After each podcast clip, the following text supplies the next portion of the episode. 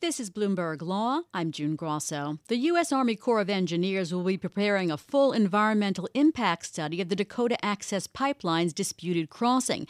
The last big chunk of construction for the $3.8 billion pipeline is under a lake that is the water source for the Standing Rock Sioux tribe.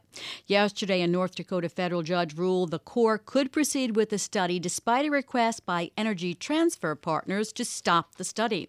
My guests are Pat Parenteau, professor at Vermont Law School, and Charles Warren, head of the environmental practice at Kramer Levin, Naftalis, and Frankel. Chuck, there has been a lot of litigation in this case. What is the legal question in this last motion? Well, I think the, the legal question here is uh, whether the Army can basically now require an environmental impact statement. Uh, you know, after it had already been reviewed by the Corps of Engineers and they indicated there were not adverse environmental impacts, and then it was uh, reversed essentially at the Assistant Secretary of the Army level for Civil Works, and and they asked for this environmental study, and I think that's going to be that's going to be one of the issues that they they raise here, uh, whether or not uh, you know it's necessary to do that, and the delays that uh, entail. Chuck, the pipeline was rerouted from Bismarck because of concerns about potential impacts to its water supply. Yes. So, wouldn't there be concerns about this water supply as well? Yes, I agree. I think there are concerns about the water supply, and, and I think, as Pat was saying, that there's always the potential for these pipelines to leak, and being that close to a, a water supply where it could be contaminated, that I think that is a serious issue. And there have been demonstrations going on for quite some time about this, as far as the Native Americans. Yeah, this has been one of the biggest demonstrations uh, that Native Americans have. Uh, you know, put on in many years, and people came from all over the country to support them. And uh, I think it was all of that that really caused the army to take another look at this. Um, Trump, whose transition team has said in memos that he supports the pipeline's completion, uh, could he seek to reverse the Army's decision last month to continue to um, to continue to do the study?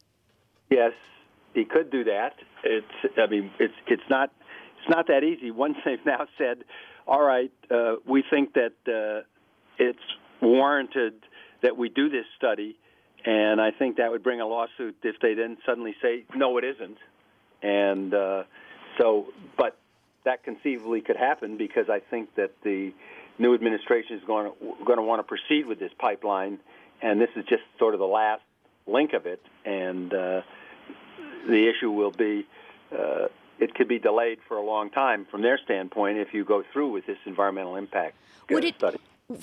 From the Trump administration side, would it just take uh, the Trump administration telling the Army Corps of Engineers stop the study, or would they have to go to court to stop it?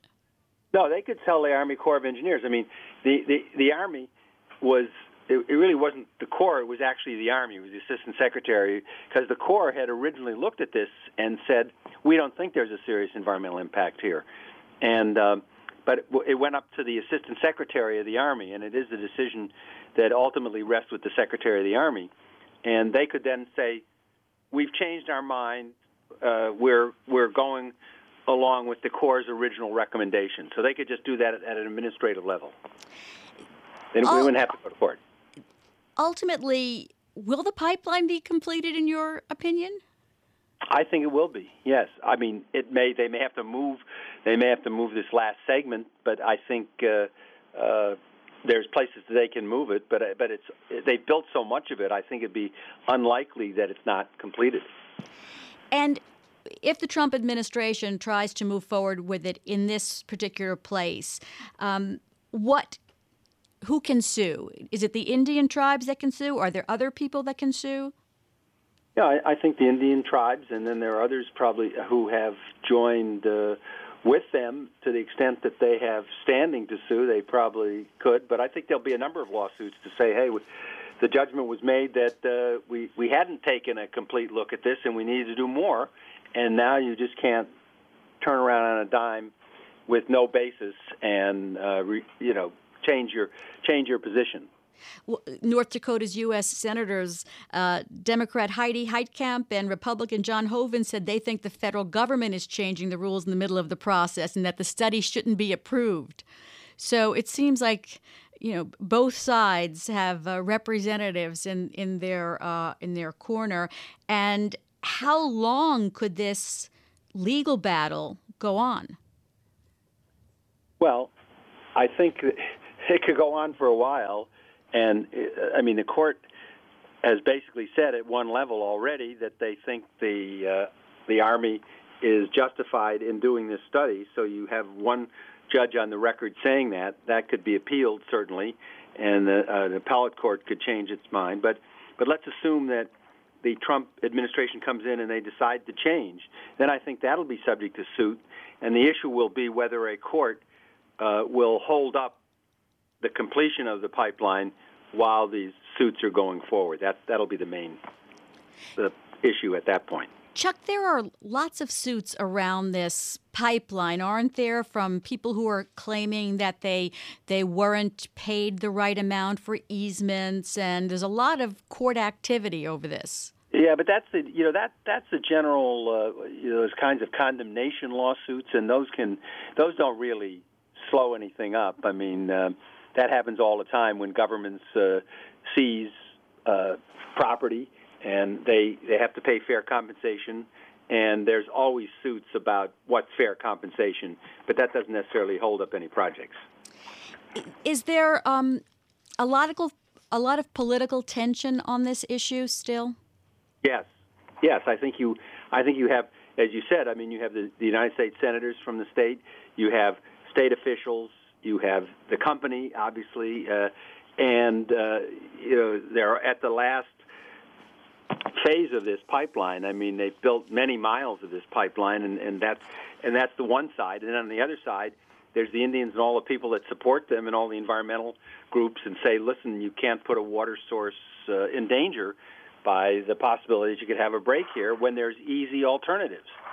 What are the easy alternatives? Just another route?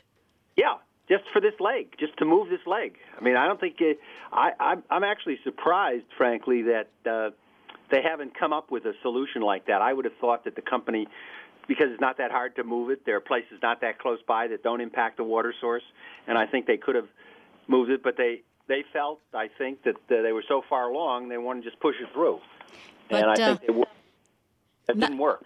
No, not much pushing it through, and it's it's certainly you know the visuals and um, the audio from this is is really something when you see all the protests that have been happening and continue to happen.